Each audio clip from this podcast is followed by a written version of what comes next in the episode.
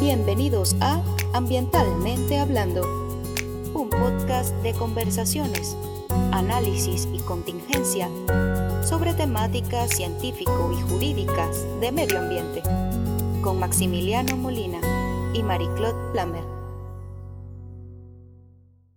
Bienvenidos y bienvenidas a un nuevo programa de Ambientalmente Hablando, Derecho y Ciencia. ¿Cómo estás, Marie-Claude?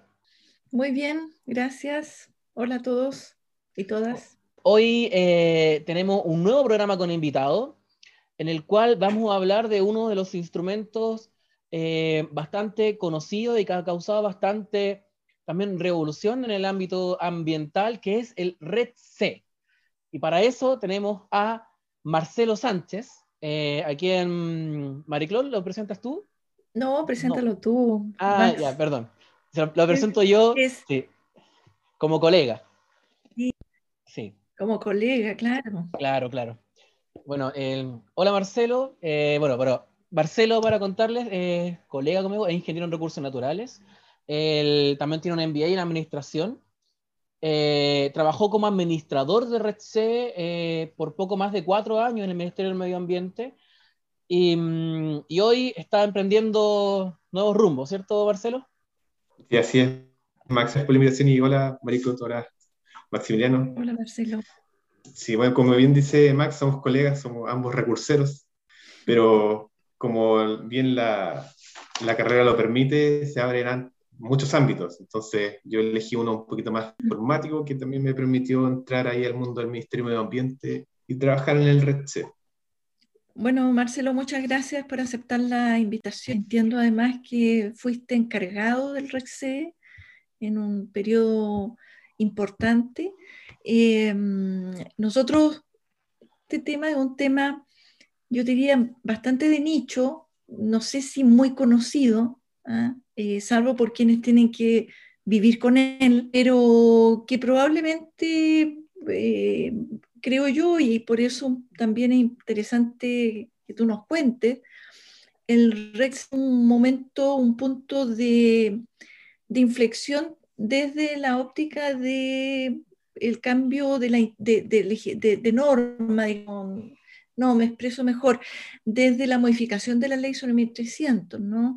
Em, donde ya hay un reconocimiento em, en el artículo 70 como, como parte de sus funciones del ministerio, em, y también, y lo vamos a ir viendo yo creo en el transcurso de la conversación, eh, una infracción asociada justamente a una obligación que crea ahí o que se establece ahí en la ley, en la ley modificada de la ley 1300, ¿no es cierto?, con la 20.417. Eh, Entonces, quizás para empezar o, eh, la conversación sería bueno que tú nos hicieras un poquito de historia sobre este, este instrumento, cómo empiezan a ser en la institucionalidad ambiental, yo, yo, yo estuve mucho en lo que fue la CONAMA, digamos. Es decir, eh, no, no quiero decir los años, pero hace muchos años atrás. La época eh, que este era un tema, ¿no? Este era un tema, algunos lo veíamos, yo me incluyo ahí, muy lejano, a veces difícil de entender, em, pero que ya se eh, había, digamos, personas pensando esto eh, paulatinamente se fue incorporando y se fue normando, ¿no? Entonces sería bueno que no hagas primero esa como radiografía y ahí, bueno, a, conversar, digamos. Ya, me parece bien. Oye, eh, creo, creo que está muy informada, Mariclo. Yo creo que diste un buen, muy buena introducción.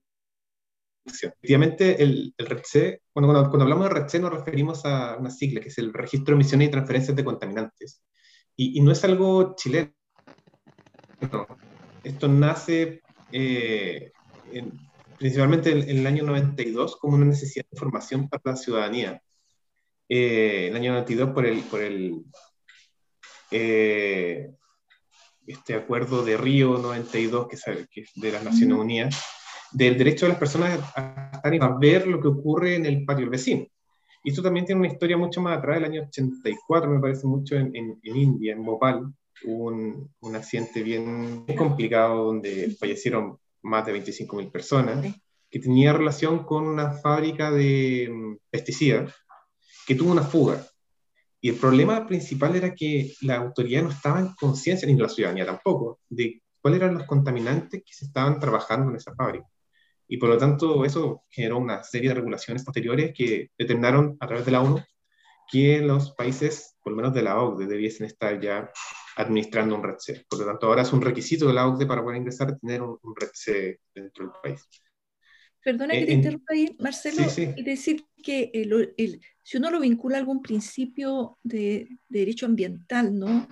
Sería acceso a la información. Principio 10, claro, acceso a la información. Perfecto, participación ciudadana. Eh, ese, es su, ese es su base, ¿no? Ese es el punto fuerte. Por eso nace, claro. Claro, exactamente. Es el derecho a estar informado como ciudadano y por lo mismo uno de los focos principales y voy a decir pocos principales porque más adelante voy a comentar un poco cómo se ha ido transformando, eh, por lo menos en Chile, es que la ciudadanía tenga un acceso a la información principalmente industrial, que tiene que ver con los contaminantes y las emisiones que contienen. También incluyen algunos redes del mundo eh, sustancias químicas, nosotros lo estamos haciendo como la liberación de los contaminantes o la transferencia de los contaminantes más que nada. Eh, pero esto se empieza a hablar en Chile creo que el año 2003, las primeras reuniones, obviamente yo no estaba ahí, pero, pero ya se, se acordaba con algunos o con algunas otras instituciones el traspasar información a la CONAMA en ese tiempo para hacer publicación de reportes de información conteniendo información en base a los instrumentos de carácter ambiental que estaban vigentes en esa época. Y, y efectivamente, como bien dices, eh, ya el año 2010 con la, con la modificación de la ley de base general de medio ambiente, se establece en el artículo 70, letra B, que el Ministerio de Medio Ambiente tiene que administrar un RECHE, lo cual le da un poquito más de validez. Claro. Ahora, pero ¿cómo, perdona, ¿cómo, tú podrías definir este RECSE, digamos? Está hoy día dentro de la ley, ya nadie lo discute, tenemos una infracción también eh, asociada. Eh, ¿cómo, lo, ¿Cómo lo definimos al RECSE? ¿Qué es lo que es? Claro, es un instrumento, es una base de datos ambiental y eso es lo que se establece normativamente por lo menos. Es un, eh, es un inventario de contaminantes, es un acceso público de la información que está contenida en los distintos instrumentos de carácter ambiental. Pero, y acá hay un gran pero, que el año 2014, cuando, cuando sale su norma básica, su reglamento, el RECHE, establece también otras herramientas que dan, dan, están poco vinculadas al uso que se le va a dar finalmente a la información o la forma de captura de la información. Porque a través de los años se, dieron cuenta, yo no estaba ni, eh, que había mucha información que era compleja de homologar, porque cada instrumento, cada que, que venía de una institución tenía su nomenclatura diferente, su, su objetivo distinto y, y, tiene una razón distinta, porque son otras instituciones, se acogen a sectores diferentes, por ejemplo, el Ministerio de Salud, su foco es la salud pública, no, no es el foco ambiental. Eh, lo mismo ocurre con la Superintendencia de Servicios Sanitarios, que su foco ya va más por ese lado. Entonces, este recopilar información tenía una serie de dificultades para después procesarla y publicarla. Y, ya con este cambio normativo se, se, crea una herramienta para el REPC, que es la ventanilla única, que me imagino que eh, quienes estén escuchando se familiarizarán un poco con esa, con esa herramienta que mucha gente lo, lo, toma como si fuese sinónimo, pero en realidad son, es un instrumento que viene del RACE y viene especial. Y ahí, y ahí hay un cambio importante en lo que significa RACE o, o, cuál es la percepción que tiene RACE, porque esto obligó a ordenarse la industria, obligó a la industria a tener un registro, un catastro más unificado de la información. Y, un tema bien relevante que, que les comentaba cuando tuvimos una, una, pequeña reunión, es que esto también permitió, y lo, lo, hemos visto así, que empezamos a ver que las industrias, o sea, las empresas y, y sus establecimientos particulares empezaron a dividir el, como la tarea de medio ambiente y seguridad, o medio ambiente y, uh -huh. y, y, ¿cómo se llama? y prevención de riesgos, que lo toman como un puro elemento, a tomar gerencias distintas. Y nosotros creemos claro, yo, yo creo que el RECE tuvo harto que ver ahí, porque eh, había un instrumento legal que exigía al área ambiental estar mucho más coordinada. Había un instrumento que les, les pedía a, a, la industria tener una serie de información que por lo general se, se manejaba en otra gerencia. Entonces empezó a darle un poquito más de peso a las gerencias ambientales. Y ya vemos, ya la gran mayoría de las, de las, de las empresas tienen, o por lo menos las más grandes, tienen ya separados esa área. Ahora, yo sé que no es exclusivamente el RC, hay un montón de otros elementos que van naciendo con el tiempo y también con, la misma legislación, que van empujando un poco a eso. Y nosotros sentimos, o sentíamos en ese minuto que, que esto también apuntaba para allá, hacer como darle relevancia al área ambiental. Y así también nos lo hizo saber la industria en su momento, que ya teniendo la necesidad de contar con información, por ejemplo, de producción, porque eso está ligado a las emisiones en algún sentido, eh, le daba más poder a, a, esa, a, esa gerencia en, en, temas que antes no se, no se metía. Mar eh, Marcelo, a ver, un par de cosas que dijiste. Yo, eh, hablaste de cumplimiento normativo, por un lado, uh -huh. Eh, y eso a mí me lleva a relacionarlo con normas, ¿no? Con normas obligatorias. el RECSE no solamente se refiere a normas ambientales, digamos, entendiendo por esa la, las normas que nacen de la ley 9300, sino que incorpora también otra normativa de alcance ambiental, ¿no? que, que, que tiene orígenes mucho antes de la institucionalidad ambiental. Entiendo. Eh, pero de acuerdo la, al artículo, a la letra P del artículo 70, eh, el RECSE no solamente eh, se refiere a norma a normativa, ¿no? se refiere a eh, aspectos no normados en materia de emisión. Claro, hay, hay o, dos elementos. Sí, si quiero que me lo clarifiques eso, sí. eh, si es posible lo relacionemos, eh, entiendo y lo conversamos también, eh, digamos un poquito a, hace unos días atrás, cuando nos estábamos preparando para este podcast, respecto de, de, una de las pocas sentencias que hay asociadas al REXEO del reconocimiento, ¿no es cierto? REXE, que no es una sentencia cualquiera, digamos que la sentencia asociada Quintero Pochuncavi del año eh, 2018 y que estableció ahí un par de, de párrafos asociados al REXE que eh, identificó vacíos, omisiones por parte del Ministerio de Medio Ambiente respecto al cumplimiento de esta obligación de los 70 letra P. Entonces me gustaría que no, no, nos dieras tu punto o nos explicara esta relación entre lo normado y lo no, lo no normado, digamos, en relación a la obligación del RECSE. Claro, hay, hay dos elementos que son bien interesantes de, de mencionar. Bueno, más que elementos, son dos mundos que se maneja el RECSE. Por un lado están los, eh, las emisiones y transferencia contaminantes de, los, de las fuentes fijas, que llamamos nosotros la, las instalaciones, las sucursales de las empresas o, o los establecimientos industriales, que esto todo lo abordamos desde esta, esta herramienta que te comentaba que se llama Sistema de Ventanilla Única, porque hay una serie de instrumentos normados, como bien dices tú, que apuntan a esa como regulación del sector industrial.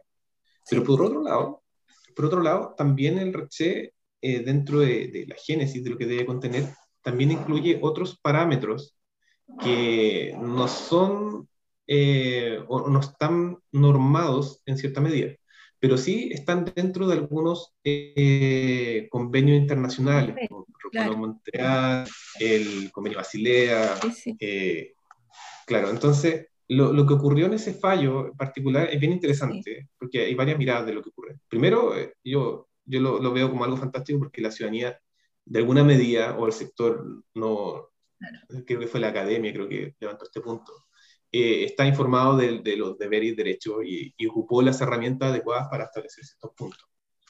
Aquí lo que ocurrió desde el punto de vista técnico es que se pedía una serie de contaminantes que estaban regulados en los convenios internacionales, por ejemplo, los lo que te comentaba recién, Basilea, Estocolmo, Montreal, eh, pero que estaban, eh, pero no estaban en, las de, en la información que nosotros publicamos o publicábamos en temas de aire, por ejemplo. Entonces estaban pidiendo algunos contaminantes que están regulados como residuo peligroso, pero no están regulados como su impacto eh, en generación de, de emisión. Sí, eso, eso grandes rasgos, porque de todas maneras, sí. de todas maneras, igual habían algunos contaminantes que no estaban en el RECSE. y, no estaban en el RC por, otro, por otras situaciones. Por ejemplo, hay unos contaminantes que no se generan en Chile, que están reguladas, por ejemplo, con, con Montreal, que está regulado su ingreso a Chile. Por lo tanto, no son emisiones que puedan generarse eh, en el país, porque ya hay una regulación que evita su ingreso. Pero de todas maneras, esto, este fallo eh, hizo que, que el RC hiciera una revisión completa de los contaminantes que están contenidos en las normas, en los convenios internacionales. Y de todas maneras se hicieron estudios, principalmente por el, el, el, convenio de Estocolmo, que habla de los compuestos orgánicos persistentes, compuestos orgánicos volátiles. Eso, eso igual generó un, un, cambio internamente, en, no sé si solamente en el RECHE, sino también en el ministerio, pero permitió eh, que estuviésemos como atentos a esos contaminantes, porque lo único que existía hasta ese momento eran algunos establecimientos muy particulares que tenían que cumplir el plan de, de descontaminación de la ARM y el plan de descontaminación de Concón, Quintero, eh, Por lo tanto, se generaron estudios a otro nivel, ¿no? Porque RedChef, cuando hablamos de fuentes fijas, siempre es como desde el establecimiento y después se proyecta a nivel nacional. Aquí fue al revés. Entonces se hicieron algunos estudios que iban a nivel nacional como para tener como un, orden de magnitud, principalmente porque la mayoría de los establecimientos que pudiesen estar generando esto en otros lados no están normados. Entonces eso también se incluye dentro de la información del REDC y también otra información general como eh, incendios forestales, quema agrícola, eh, contaminación proveniente de la leña. Y, fuentes, otras fuentes, fuentes, claro, no puntuales o difusas, claro, viendo el concepto que le pueden dar. Claro. Que el nombre es Registro de Emisiones eh, de Transferencia Contaminante. ¿no es cierto? Y que aplica tanto fuentes entonces puntuales como fuentes difusas o no puntuales, que son emisiones, aire, eh, al suelo, em, agua? Eh, agua, residuos. Residuos, claro, que pueden ser al suelo o la transferencia de ellos también está incluida. a eso quiero que, me, que, me, que, que, nos cuente o que, digamos, qué es, cómo se traduce esta palabra, la transferencia de contaminantes. Em, ¿qué, implica? ¿Que el contaminante va de un lugar a otro? claro, ahí nosotros... Generador se lo entrega a otro, a otro que lo... lo que, ¿cuál es, ¿Cómo se traduce aquello? hoy sería muy interesante eso, que se transforme en otro, pero no, no, no se abordó eso. Eh, cuando hablamos de transferencias, está enfocado, por lo menos lo que son fuentes fijas, en los residuos peligrosos, porque existe una trazabilidad del residuo peligroso. De hecho, el Ministerio de Salud es muy consciente de cuando hay movimientos de residuos peligrosos. De hecho, si se tiene que indicar que el punto de salida, el punto de llegada y el transportista. Entonces también hay un interés eh, válido del de, Ministerio de Salud, incluyendo también que hay una regulación de los transportes de esas sustancias peligrosas. Y también se establece con la descarga de contaminante al alcantarillado, porque hablamos de transferencias de contaminantes de un lado al otro. Claro, cuando hablamos de emisiones es como lo que llega al océano, lo que llega bueno, al medio ambiente, la atmósfera, eso principalmente, o al suelo también podría considerarse. Perfecto. Perfecto. Sí. Marcelo, mira, yo quería hablar un poco, eh, retomar un punto que tocaste al principio sobre como el objetivo del instrumento. ¿ya? Y esto es, eh, me gustaría pedir tu opinión y también saber qué pasó en el camino, porque si bien es un instrumento que nació, como dices tú, con el objetivo de información. Eh, también es un instrumento económico y siento que el objetivo en la práctica fue un poco quizás perdiéndose. Y, y te lo comento, y como conversamos ese tema, en el camino con algo tan sencillo como que si yo accedo a la página web del RedC, yo como un ciudadano cualquiera, eh, la información supuestamente, bueno, de partida no está actualizada, siendo que el reporte es, anualmente es constante, digamos, eh, tampoco es muy amigable, o sea, las bases de datos son, están en archivos que un ciudadano cualquiera no puede leer, si bien hay unos indicadores, hay unos gráficos, eh, igual son complejos de entender. Eh, yo ahora mientras conversábamos también revisaba el REDC ahora y por ejemplo me entré emisiones al agua y están publicadas las del 2019, no están las del 2020 por ejemplo, y esas que se reportan mensualmente. yo entiendo que tú no trabajas ahí, tampoco se trata de una crítica a esto, sino es qué pasó en el camino justamente de, de, de del objetivo de llevar esta información realmente a la comunidad y que sea útil como para la comunidad. No sé qué, qué pasó ahí, nos puedes contar. Bueno, ahí tal vez un poco de...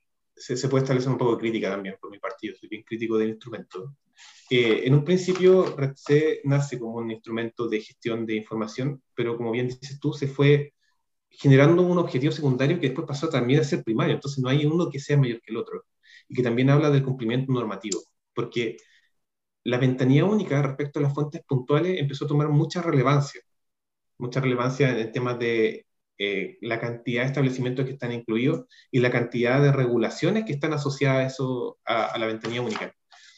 No recuerdo el número exacto, pero son más de 15 normativas, más de 15 sistemas distintos donde los donde el sector industrial tiene que reportar según su cumplimiento o su instrumento de carácter ambiental que le apliquen a, ese establecimiento en particular.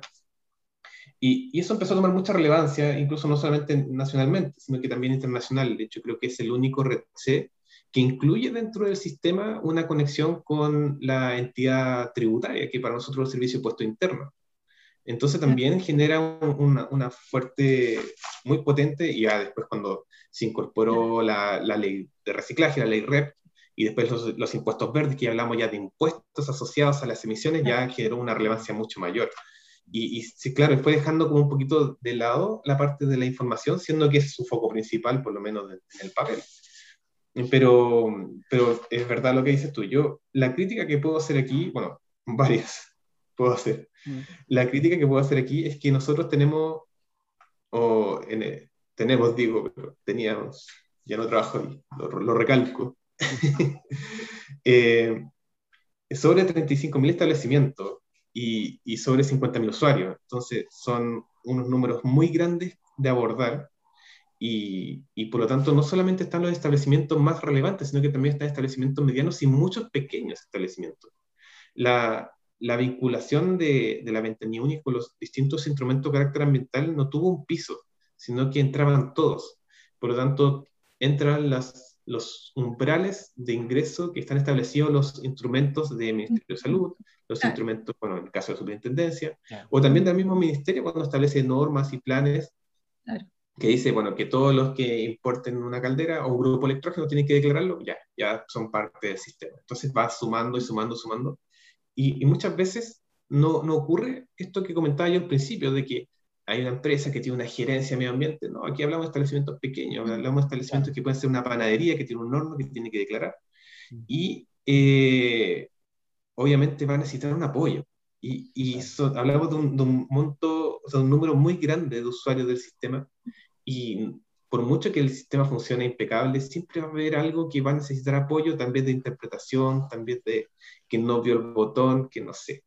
Y, eso genera también un estrés muy grande al ministerio, porque requiere de un equipo constante, capacitado para poder resolver las dudas, que son principalmente los más chicos. Nosotros después fuimos abordando ciertas estrategias para darle como cierta prioridad a las consultas que eran mucho más técnicas, mucho más, que, que requerían un nivel técnico mayor y, empezamos a como dejar a todo el, el, universo de, de, los pequeños más un poco de lado, porque tampoco eran, eh, tampoco era un interés de parte del punto de vista de, de, la información, porque son números que frente a una gran industria son casi despreciables, pero sí son importantes para el cumplimiento ambiental. Entonces ahí se genera esa, esa, esa complicación que ocurre ahí.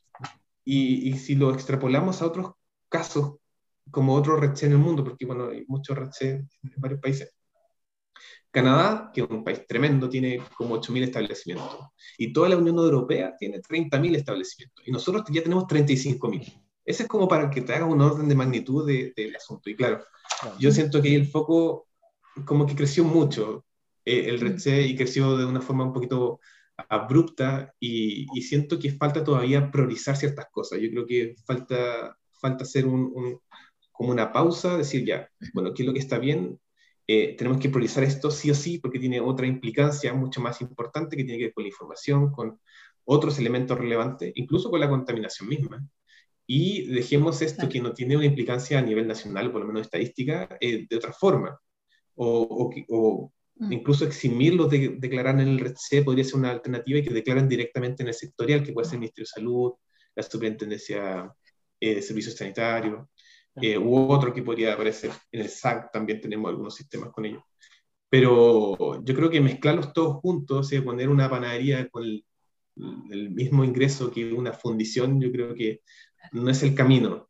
Mm. Eh, pero es, parece que es como una, parece que es una técnica, ¿no? Del legislador que, que ya tenemos, que está acostumbrado a colocar todo dentro de una misma, de un mismo paquete, digamos, pasa, y lo hemos discutido en otros podcasts, con básico, por ejemplo, con el propio sistema sancionatorio, que vamos a llegar allá, ¿no? Donde colocó en la misma condición, bajo los mismos requisitos, el incumplimiento eh, de una norma de ruido, eh, de una fuente pequeña, a, con un mismo estándar de procedimiento sancionatorio, a el incumplimiento de un proyecto como, no sé, alguno, ¿no es cierto?, un gran proyecto, como Celco, como Pascualama, como, bueno, Em, y, y, claramente el sistema ni la institucionalidad permite, ¿no es cierto?, lograr hacer, focalizar, ni, ni cumplir a cabalidad ciertos fines a partir de esta masividad.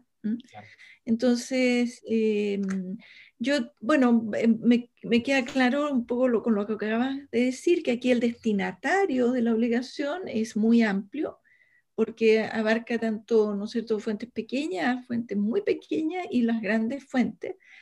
Em, y, que, mm, y que, claro, hoy día en esa, con esa forma, con esa modalidad, no, el, el REC-C, el REC pierde, em, pierde un poco, ¿no?, de la importancia porque no permite, no sé, estoy quizá en una conclusión un poco apresurada, pero eh, eh, focalizar o derechamente el ministerio tiene que focalizar y priorizar dónde coloca sus, sus eh, digamos, puntos fuertes o cómo se gestiona, ¿no es cierto?, em, este instrumento y cómo impacta esto desde un punto de vista de la otra institucionalidad, que es la que tendría que velar por el cumplimiento, que es la Superintendencia de Medio Ambiente.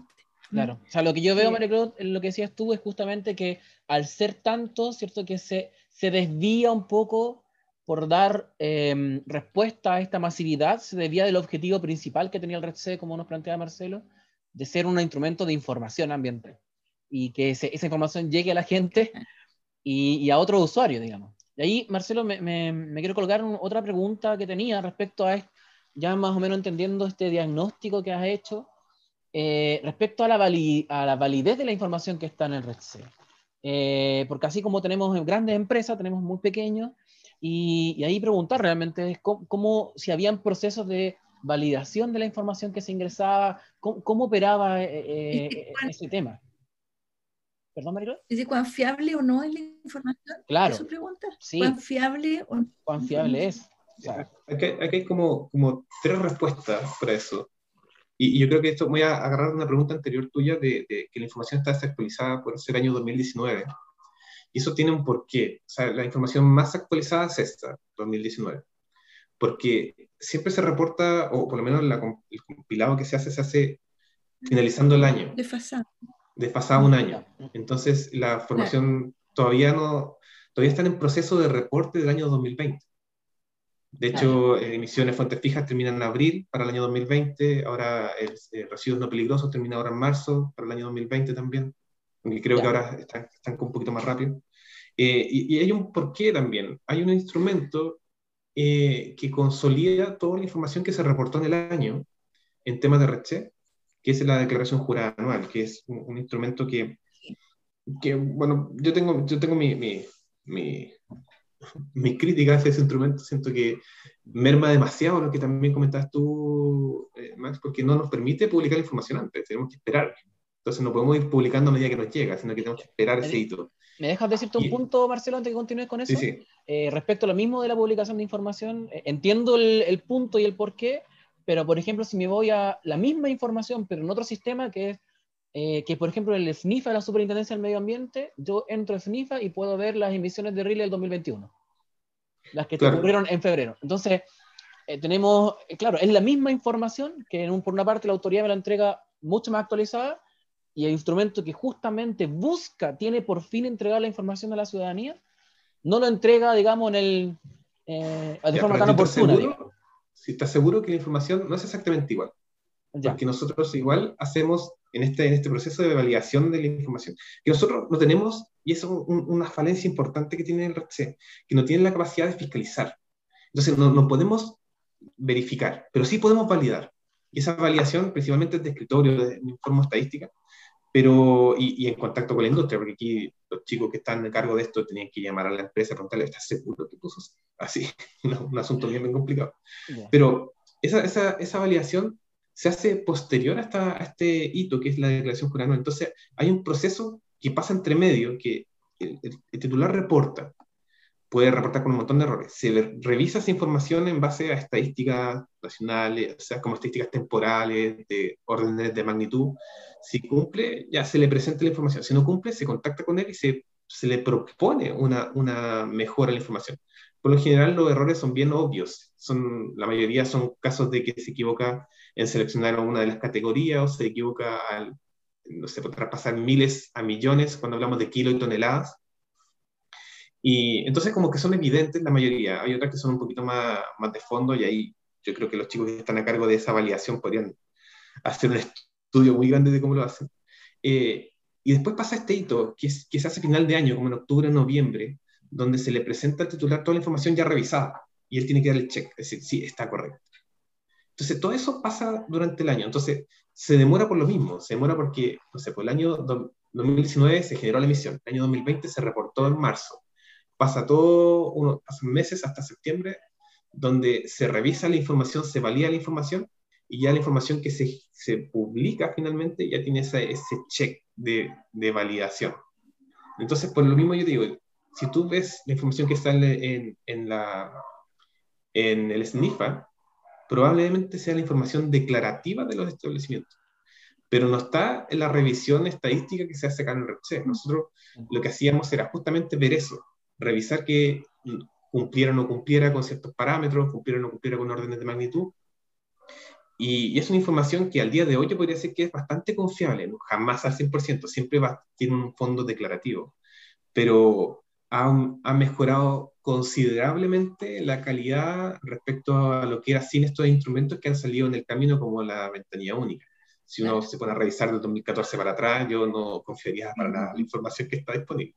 Marcelo, eh, bueno, hemos conversado un poco del origen, de, cuáles son un poco los, fundamentos, los principios que inspiran este, este instrumento, cómo se hace un antes y un después a partir de la ley 20.417, eh, los destinatarios, ¿no? Lo, un poco el alcance, la dificultad de aquello, pero yo quiero llevarte a, eh, digamos, en este contexto de cambio de institucionalidad con la modificación, bueno, se crea la superintendencia y el legislador no vio mejor cosa que incorporar dentro del catálogo infraccional del artículo 35 eh, un, una infracción, digamos, especial asociada al RECC, que justamente eh, es el incumplimiento de esta obligación de informar que tú hacías referencia, ¿no?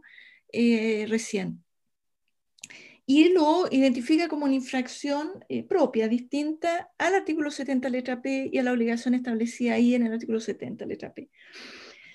Bueno, eh, nosotros que hemos ido conversando en otros podcasts del tema, digamos, el, el modelo sancionatorio de la superintendencia y, y estando en una época, eh, yo como jefa de la división de sanción y cumplimiento, Max como profesional dentro de esa división, en más de una vez, digamos, se conversó con el ministerio en el contexto de, esta, de este incumplimiento, ¿no? ¿Cómo, cómo hacer efectivo, cómo lograr, digamos, cierta, eh, eh, eh, algunas eh, acciones que eh, puedan ser disuasivas a una comunidad regulada, la obligada por el RECSE, para que cumpla con este requisito, que pareciera bastante básico, ¿no? Una obligación de informar.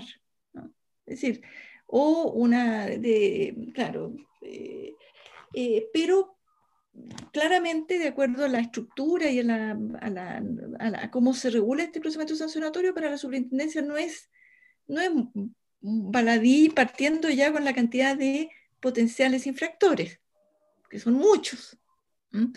Eh, entonces, bueno, quiero preguntar tu opinión respecto, tú que estuviste, digamos, en el lado eh, del, digamos, de quien tiene que velar por este instrumento, de construir el sistema, de, de, tener la cercanía más directa con, incluso con la industria, etcétera, cómo se visualizaba esta, digamos, esta infracción y el rol de la superintendencia en el cambio de comportamiento, em, para que podamos intercambiar algunas opiniones.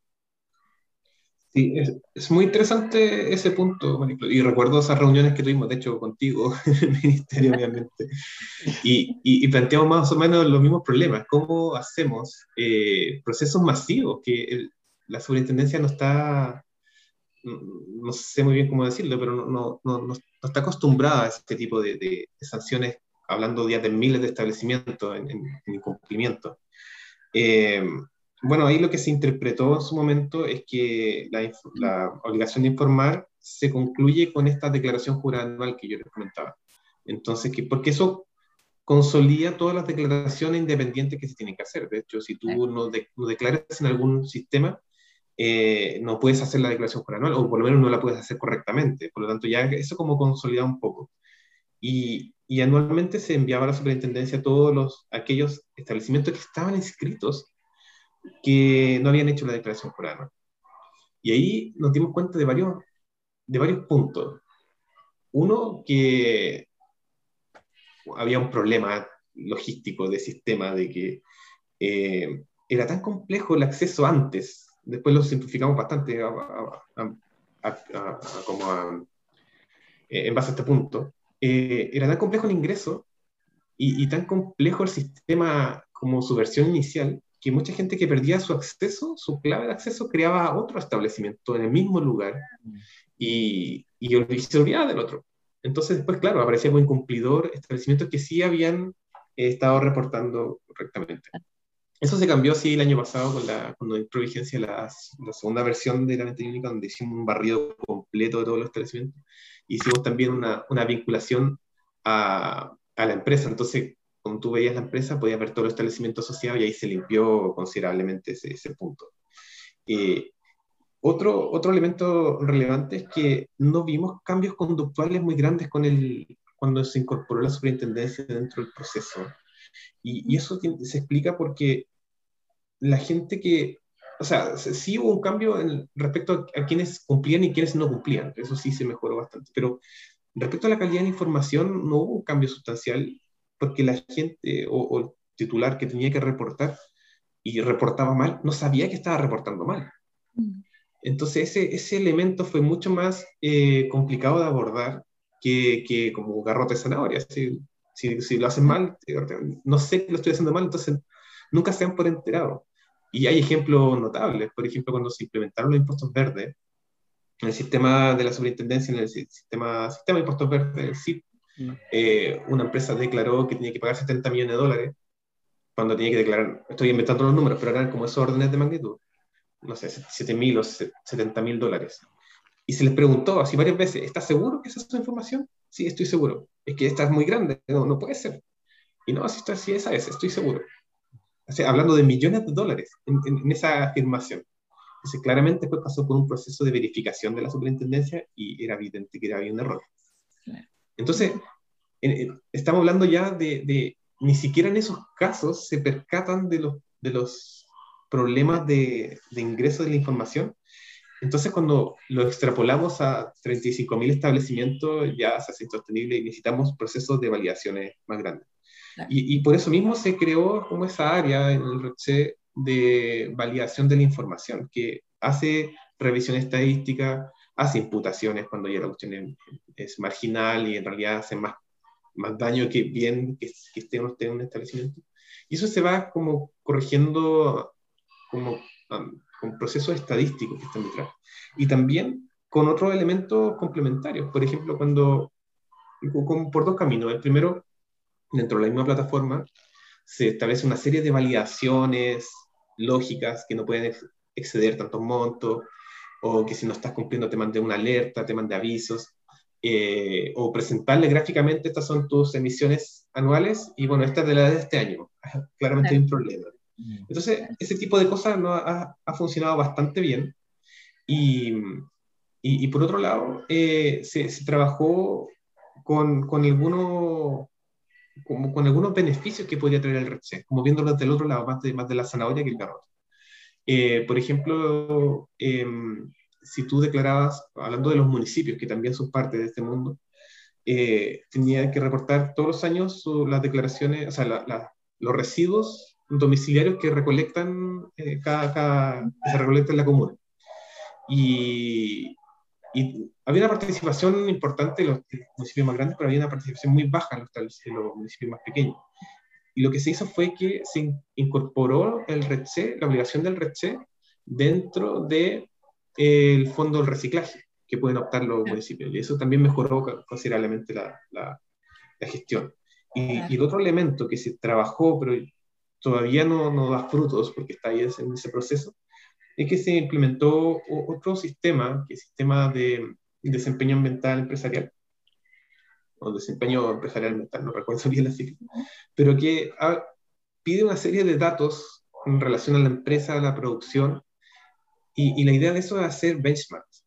Entonces, es hacer una, una pizarra donde uno pueda compararse con el rubro y ver qué tantas emisiones versus productos estoy generando versus el rubro.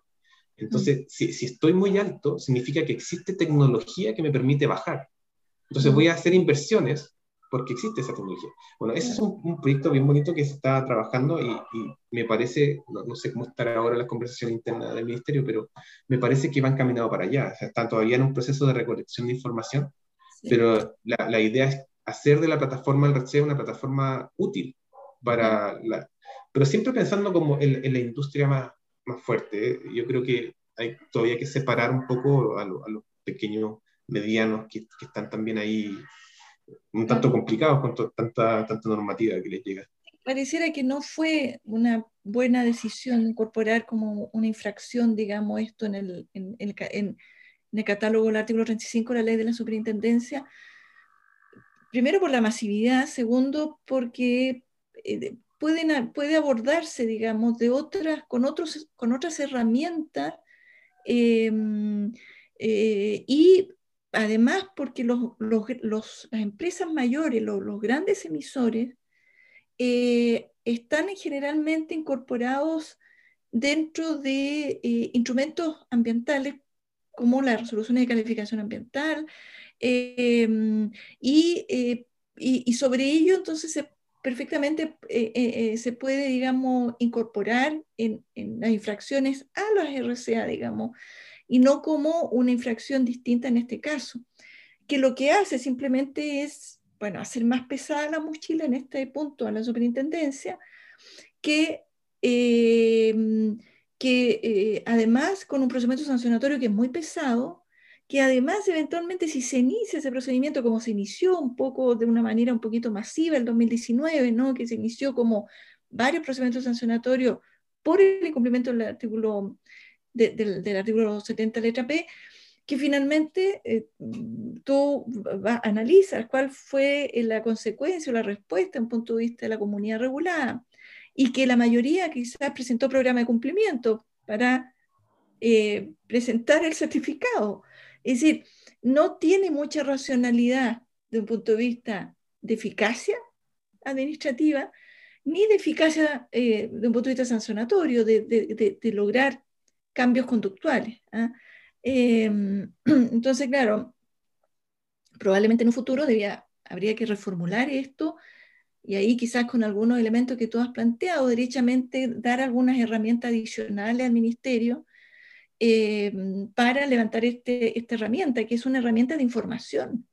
No es una herramienta, a ver, no sé si estoy de cumplimiento propiamente tal, eh, y eso también implica focalizar a, los obligados, dejando afuera quizá algunos, dejándolo a, cargo de, salud, los más pequeños. Bueno, dar un rediseño de un punto de vista para que, que, esto tenga algún, alguna, digamos, eh, coherencia en toda una institucionalidad. Sí, eso yo comparto algunos puntos, pero no todos. Yo creo que sí es relevante que la superintendencia sea parte de los procesos, y, pero sí comparto el punto de que no es aplicable con la institucionalidad actual. Y, bueno, y, y poniéndonos en el, tema cuando se, estableció que la superintendencia iba, eh, tenía que, estar vinculada al cumplimiento del RECHE, se hizo cuando todavía no existía ventanilla única, no teníamos un, número dimensionado de cuántos este, establecimientos podrían ser, porque antes del 2014, eh, no tengo el número exacto, pero hablemos de menos de mil establecimientos que existían dentro del RECHE. Y menos de mil era porque, eh, no sé, como un ejemplo muy, muy burdo, pero las, todas las plantas de, piscicultura de, los fiordos del sur reportaban dentro de la casa matriz. Entonces reportaban en el, no sé, Neisen reportaba en la oficina que está en que todas las plantas. Como que en ese lugar ah, aparecían las emisiones de todos los establecimientos industriales. Y, claro, cuando se, se, empezó a ordenar un poco la información que había, nos dimos cuenta que, claro, no, no eran, no eran tan poquitos establecimientos, sino que en el primer mes ya llegamos a los 5.000, ya cerrando el año ya estamos sobre los 15.000. Y, y ahí, claro, se empezó a, a complicar un poco el asunto. Eh, yo creo que sí es relevante la superintendencia en los procesos. Yo creo que falta una reformulación, y en eso lo comparto, de, de que sea algo efectivo. Mm. Y que, porque efectivamente no, no está apuntando al, a lo que tiene que ser el corazón del RECHE, que es el, la información. Mm. Pero sí, poco a poco el, el RECHE ha tomado relevancia en el cumplimiento normativo. Yo creo que también ahí le falta fortalecer. Una opción podría ser incluso separar las aguas, separar las aguas y decir, ya RECHE ahora ya no es un único RECHE, sino que va a tener una herramienta de cumplimiento normativo que puede administrar el Ministerio, la Superintendencia y verán y otra herramienta que sea solamente información. Y se separan las aguas.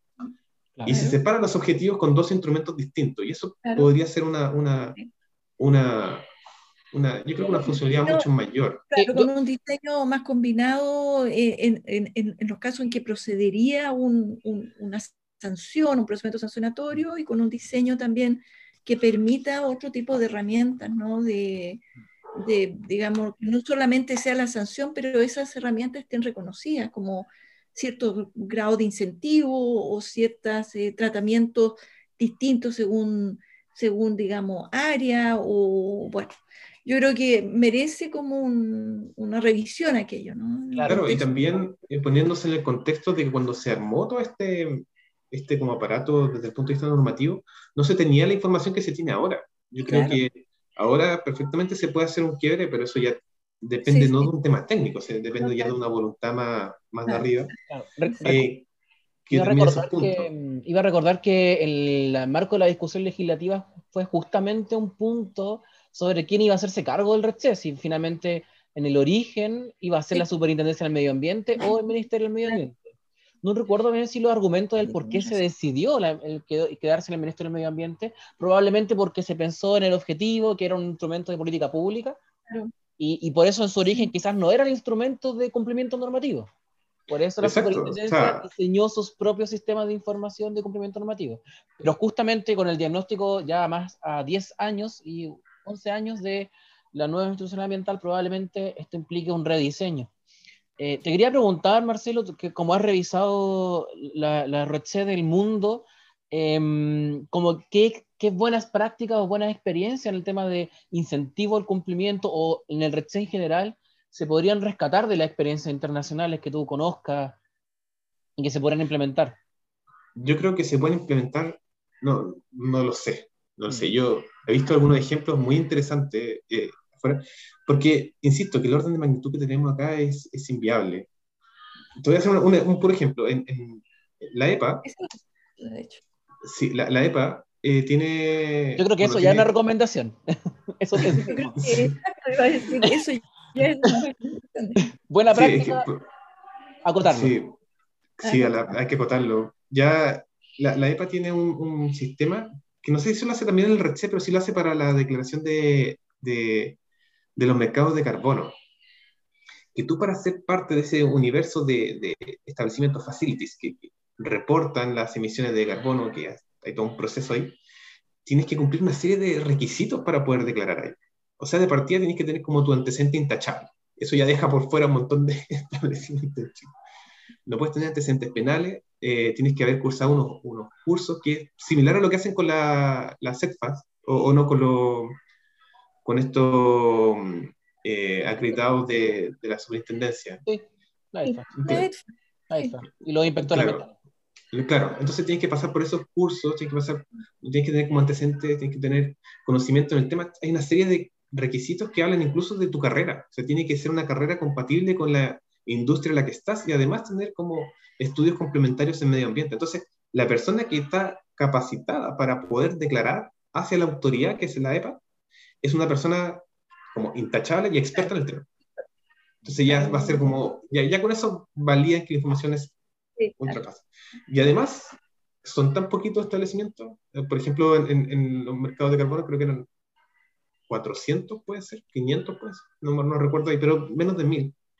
Llamaban por teléfono al encargado y, y, tenían el número y se conocen y hay una, un flujo muy distinto de lo que pasa acá. Acá llegan, hasta hace un tiempo atrás estaba funcionando un, como un call center, llegan a una grabación, después te piden que no, no, no, no, no va por ahí, yo creo, el, objetivo. Y, y también ha pasado porque eh, la implementación de los sistemas, la implementación de, las, de, los instrumentos que están abordados también con el REC, eh, van cambiando con los cambios de gobierno. Entonces, hay un cambio de gobierno, hay otras prioridades, hay otros instrumentos que quieren agregar, pero no van sacando el resto. Entonces, eh, cada vez va creciendo un poco más, un poco más, un poco más, y nunca dan el espacio como para decir, oye, hay que, hay que hacer un cambio pero no, no, hablemos de cambio de sistema, sino que un cambio ya como de, de estructura, ya esta cuestión eh, no, no, está cumpliendo el fin que es como tener precisamente la información, sino que lo está viendo desde otro punto de vista. No está previniendo que se declare mal, sino que se está permitiendo que se declare mal, pero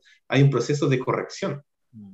Yo creo que ese, ese es el, el, el, cambio que ocurre afuera, que como son tan pocos y tienen presupuestos completamente distintos, y son hay un edificio destinado a un, al, tema de los mercados de carbono, por ejemplo, que es como el CIP.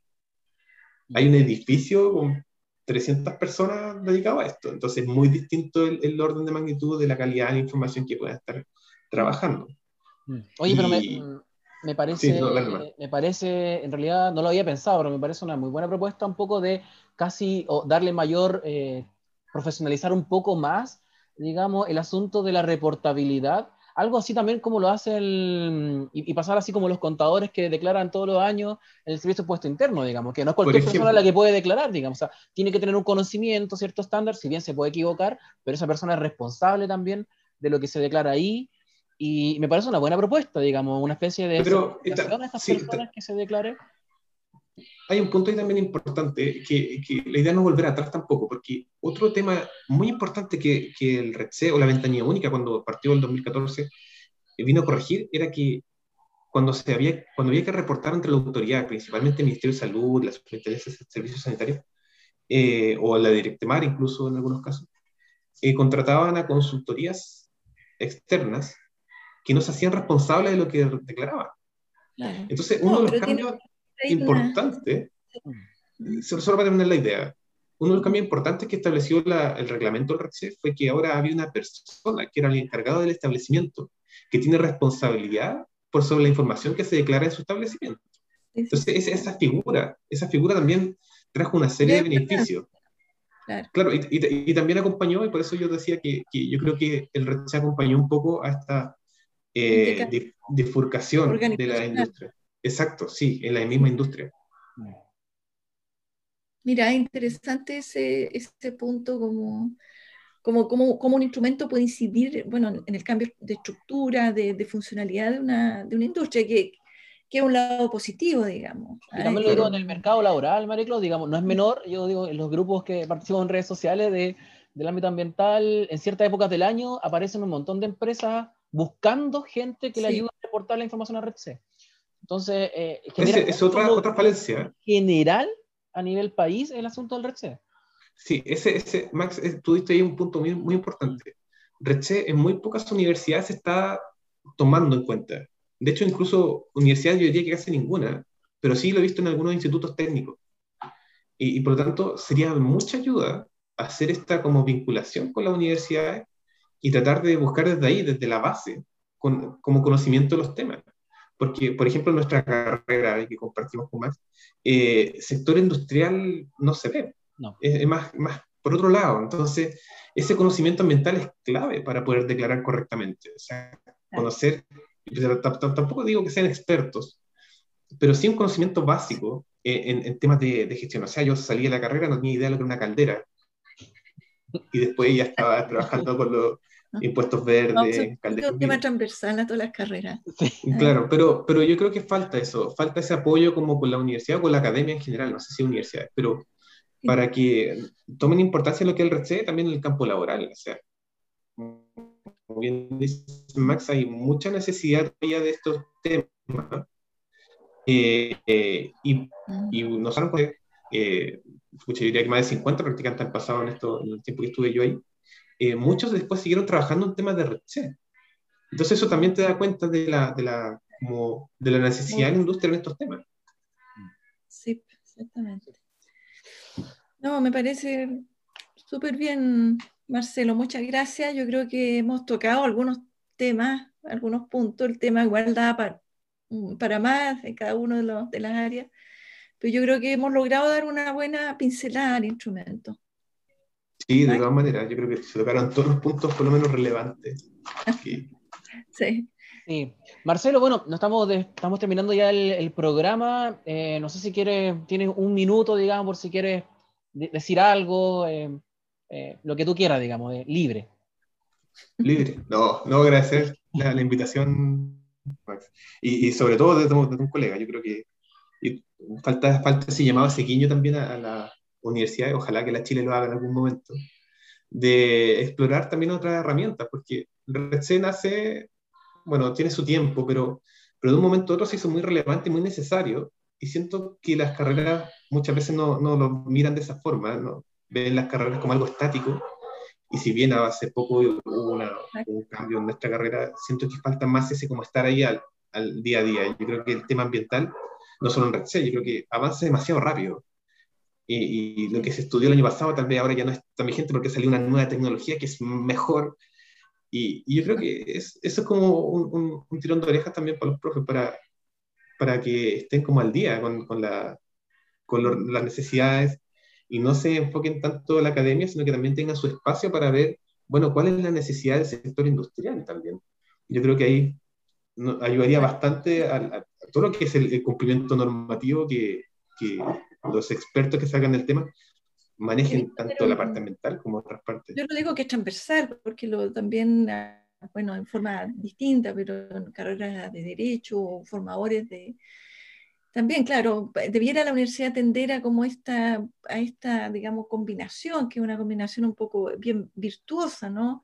Que entre eh, eh, el académico duro que tiene que ser, que es parte de la esencia, el corazón de cualquier universidad y que tiene que haber, que es la investigación, pero eh, con una combinación virtuosa, digamos, yo diría, con, con ese profesional, em, con ese profesional estudioso, de experiencia, o que permite entonces bajar em, a, a, una realidad más aplicada, más práctica, los, eh, lo que está pasando, los, los, grandes los conflictos, desde una perspectiva que no necesariamente el académico duro lo va a poder entregar.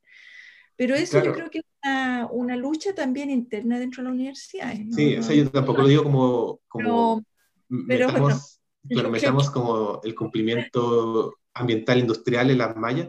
No, yo creo que no es el camino, pero sí sí es importante que estén las herramientas puestas ahí, que, podrían ser menciones, cursos, talleres extraoficiales, porque es verdad que, que no todo, las, todo el mundo o todos los estudiantes del área mental se van a ir por estos caminos. Hay muchos que se van como al área de botánica, al área de estudios, de la academia, y no tiene sentido estudiar estas cosas, pero sí yo creo que debiese ser algo que los estudiantes debiesen optar, por lo menos.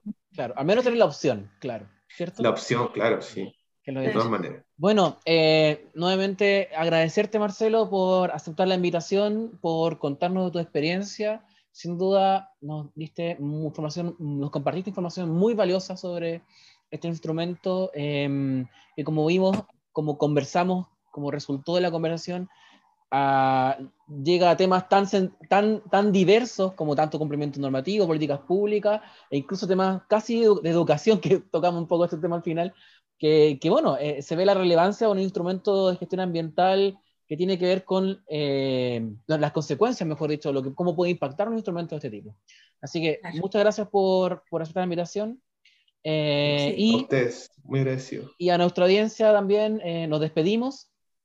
Eh, agradecido de habernos escuchado en este nuevo episodio de Ambientalmente Hablando, Derecho y Ciencia.